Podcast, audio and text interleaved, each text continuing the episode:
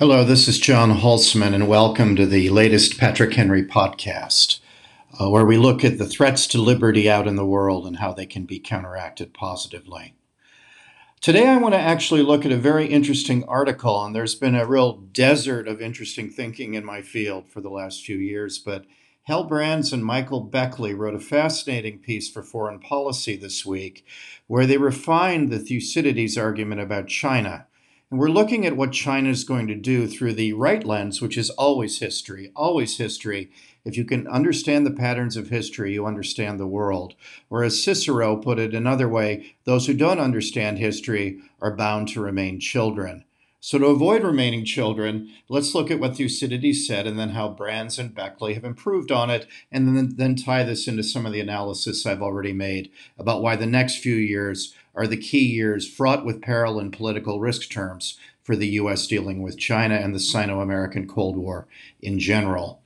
The Thucydides theory, which was made popular by Graham Allison, is a simple one that throughout history, wars tend to occur when, when an established status quo power gets nervous over a rising revisionist power. And he looked at various examples throughout history, mentioning Thucydides, of course, the great chronicler of the Athenian Spartan clashes, that this was the first example, that an established Sparta grew nervous of a rising maritime Athens and the Peloponnesian War and the chaos and end of the Greek domination of the world was the result. That throughout history, more often than not, there are some exceptions, as when the UK gave way to the US in the 20th century, but in most cases, rising powers bump head on into established powers, and that war, about two thirds of the time, is the outcome. And this gloomy analysis is kind of sat over a rising China, what's seen as a rising China, though again, I've always been suspicious of this notion of China's rise, um, and an established United States. And this really sounded the intellectual call that led to the bipartisan political consensus in America between Republicans and Democrats who went from being doves over China, as we've seen with the Barrington Moore hypothesis, where China was going to become a stakeholder with the US in running the world, to a world where we now all view in the United States China through a series of hawkish lenses. And this Thucydides argument of Allison was a key factor along the way. I, on my own, have said things in line with Brands and Beckley, which is that I don't think China's a rising power. I think it's more like the Kaiser's Germany it's a power that's been on the rise that feels that the time is now, that it's now or never to establish its dominance. And I've always tried to refine the Thucydides theory there. But Brands and Beckley took this a step further, amalgamating in not only my example of the Kaiser, but also Imperial Japan of the 1920s and 30s, uh, and then looking, as we both did, to Xi Jinping's China.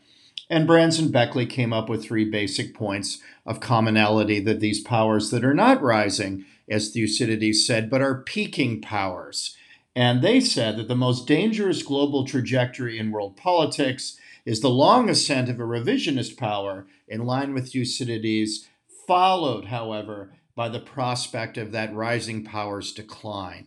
That in the case of the Kaiser's Germany, Imperial Japan, and Xi Jinping's China, the key point isn't just that that power is rising, but that its rise is peaking, that the period of time it has to attain great power status is very limited, that it must strike now or never.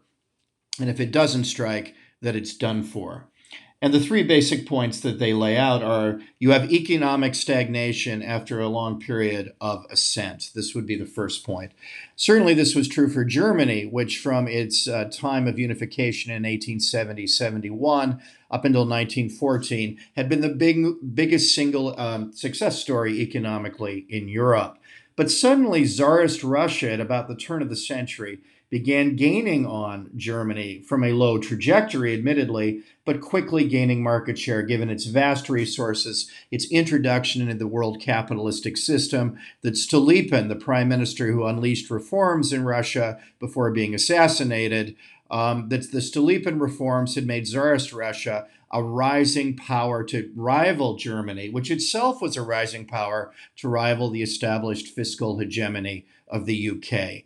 The Germany's rise, although still impressive, was relatively coming to an end as Russia gained on it, and the UK remained by a good ways still the dominant economic power in the world. So, economically, you see that the Kaiser was peaking. By brandishing his sword in the 20 years before World War I, he had startled the horse, horses into creating um, a, an entente against him of Russia, France, and the UK, which on its own was a far stronger alliance than Germany tied merely to a weak and fading Austria Hungary. So that Germany, by being threatening in the years before, had created an alliance to stop it getting that last step. Again, geostrategically, it was peaking as well. And so the fear for the Kaiser, who was told that by 20 by 1920 he could no longer dominate Europe, was he either had to use his relative advantage as Russia had not yet caught up or and try to dominate Europe in some basic way, or he had to accept that it, Germany would be a peaking power, a great power within Europe, but not the power. And it was this milieu, this context, that led to Germany giving Austria Hungary the blank check over Sarajevo that led to the start of World War I. In other words, this com- confirms to what I had said earlier, but also to Brands and Beckley's theory of a peaking power. Brands and Beckley then add Imperial Japan and look at the same three points. Whereas Japan had grown in the years after the beginning of the 20th century and the aftermath of the Meiji Restoration by 6%, by the 1920s, its annual growth rate was down to about 1.6%. So 6% to about 1.5% is a huge diminution in economic power. The, the Chinese, not just in relative terms, but but in, but the sorry, the Japanese, not just in relative terms, but in absolute terms, had already peaked. This had already happened on its own in the 1920s, at the time that the militarists began to dominate the, the Japanese parliamentary system.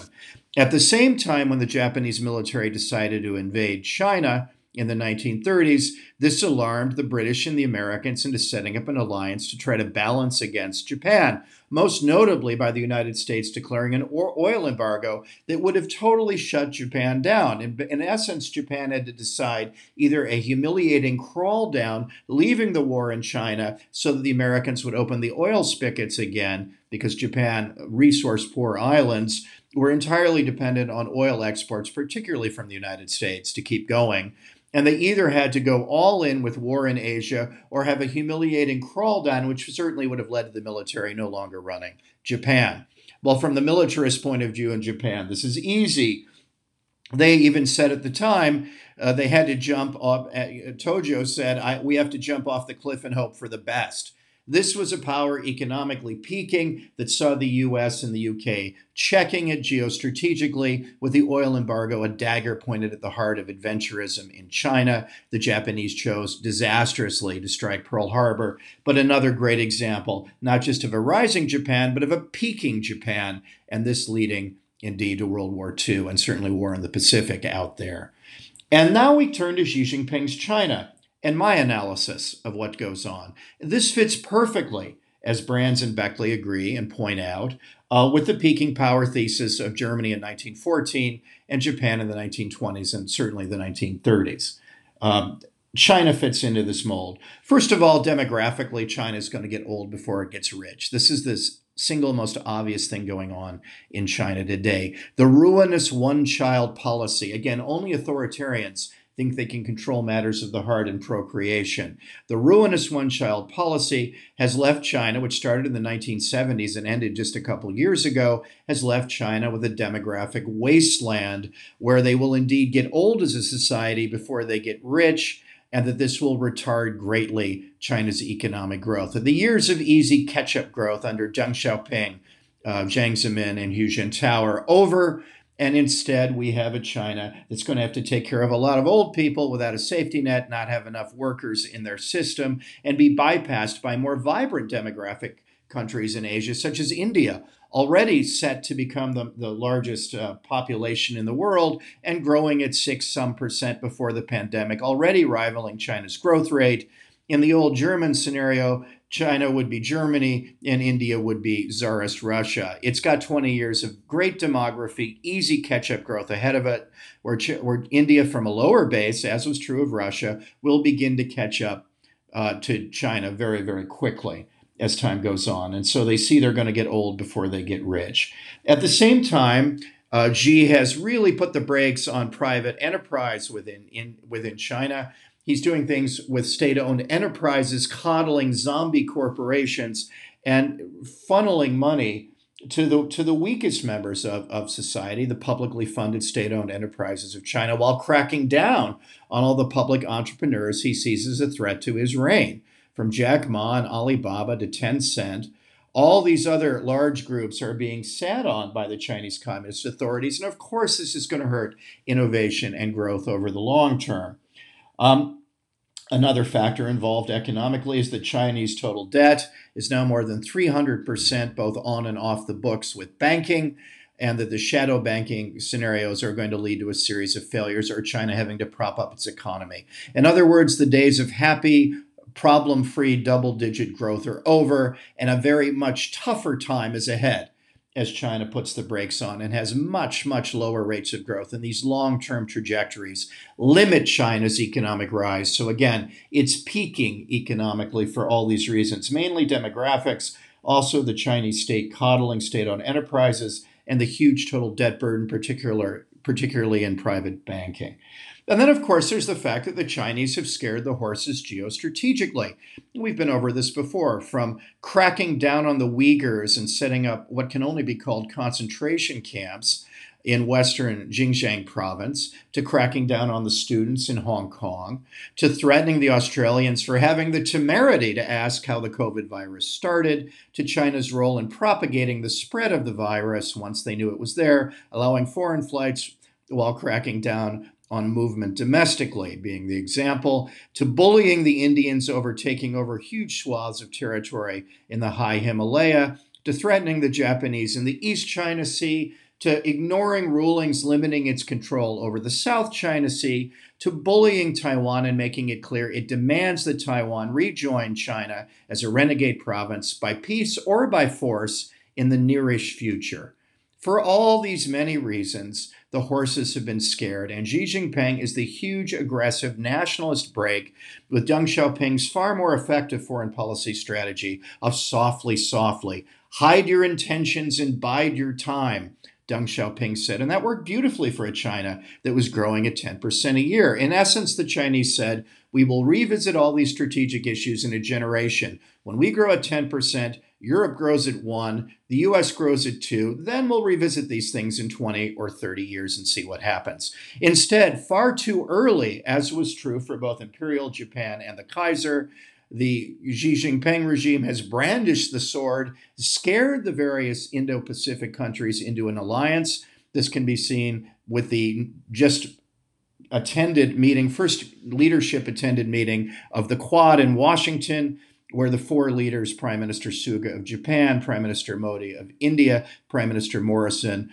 of Australia, and President Biden met face to face for the first time in the Quad. These are three great powers India, Japan, and the United States, plus Anglosphere country, uh, Australia, getting together to talk about political ties that are certainly st- centered around containing China. At the same time, a formal defense pact has appeared with AUKUS combining Anglosphere countries, the UK and Australia, with the US, ostensibly to build nuclear subs, but also talking about AI and cybersecurity as an old fashioned defense pact. And these, can, these, these conjoining circles of containment are headed at China for the simple reason that Xi Jinping has made a stupid blunder. By brandishing the sword, he's combined his enemies. So you have exactly the same situation as occurred in 1914 worryingly, and with Imperial Japan in the 1930s. You have a Xi Jinping's China economically beginning to run on fumes. At the same time, they've scared the horses into forming alliances against them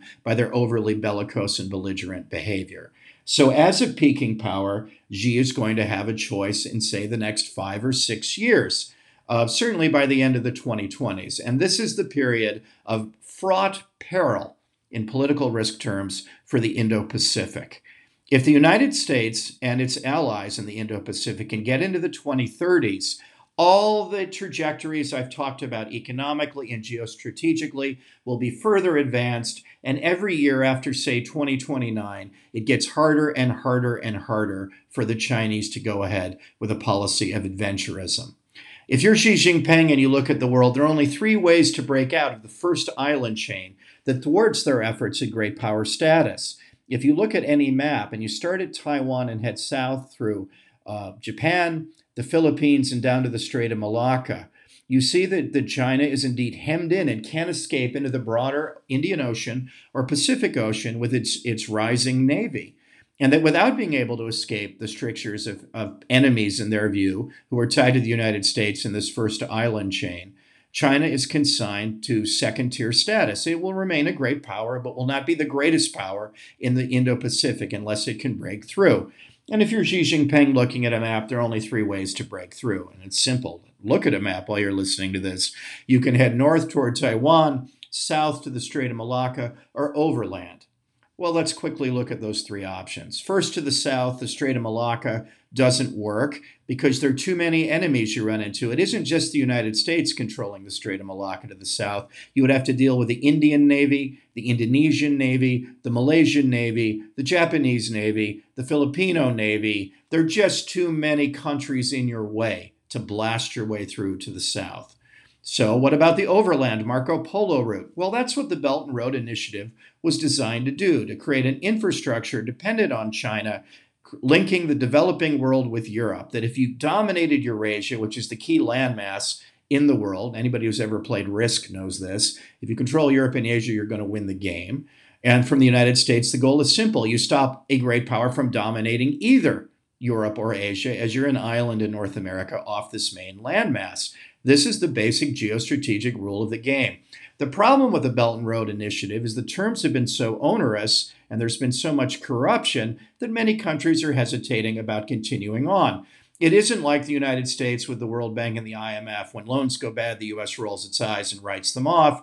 When China, when you deal with China and the loans go bad, you have a mafia style partner to deal with, as the people of Sri Lanka found out when their main port, Hambantota, was handed over to the Chinese on a 99 year lease because they couldn't make their payments. Well, everybody knows this story in the Indo Pacific and is loath to give the Chinese that kind of power over them. Malaysia, for instance, said, well, we want to reconsider and renegotiate our terms with the BRI because we don't want to end up an economic colony of the Chinese. So, for all the talk and all the possibility of BRI, it's been really in practice quite limited by these mistakes corruption, slowness for these projects to go ahead, and China's onerous terms if you don't meet these terms. So, if the Chinese can't go south and if they can't go overland, what do they do? They head north, they head toward Taiwan. Where basically you're dealing with the Japanese in a supporting role, the Taiwanese military, which is weak though getting better, and the United States.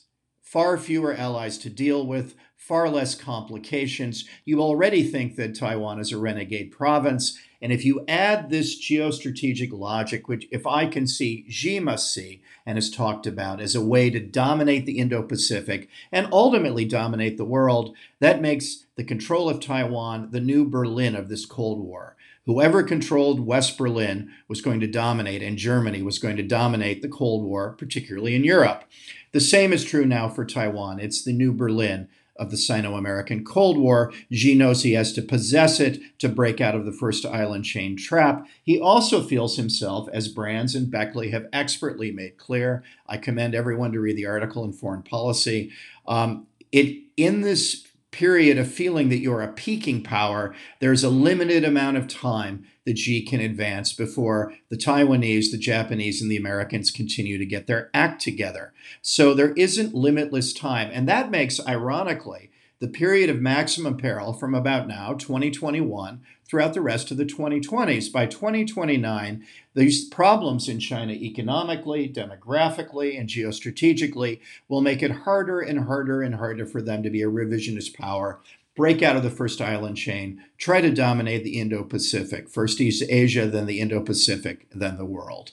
As long as the United States and its allies retain the first island chain from the Strait of Malacca and Taiwan and continue to build up their alliance structure, they can let history take its course. Ironically, as Brands and Beckley make clear, that means the next 10 years, or say the next five to six even, are the key political risk moment of the Sino American Cold War and indeed of the future of our new era. The 2020s are the future. The future is now. And the ultimate danger is immediately now. Because China, not just a rising power, has been corrected, this Thucydides notion, well done by Brands and Beckley. China's a peaking power with only one real way to go as the Strait of Malacca and BRI options don't work very well, meaning the peril is now, the future is now, and the time for the West to gather its alliance structure to try to deter and contain China is absolutely now.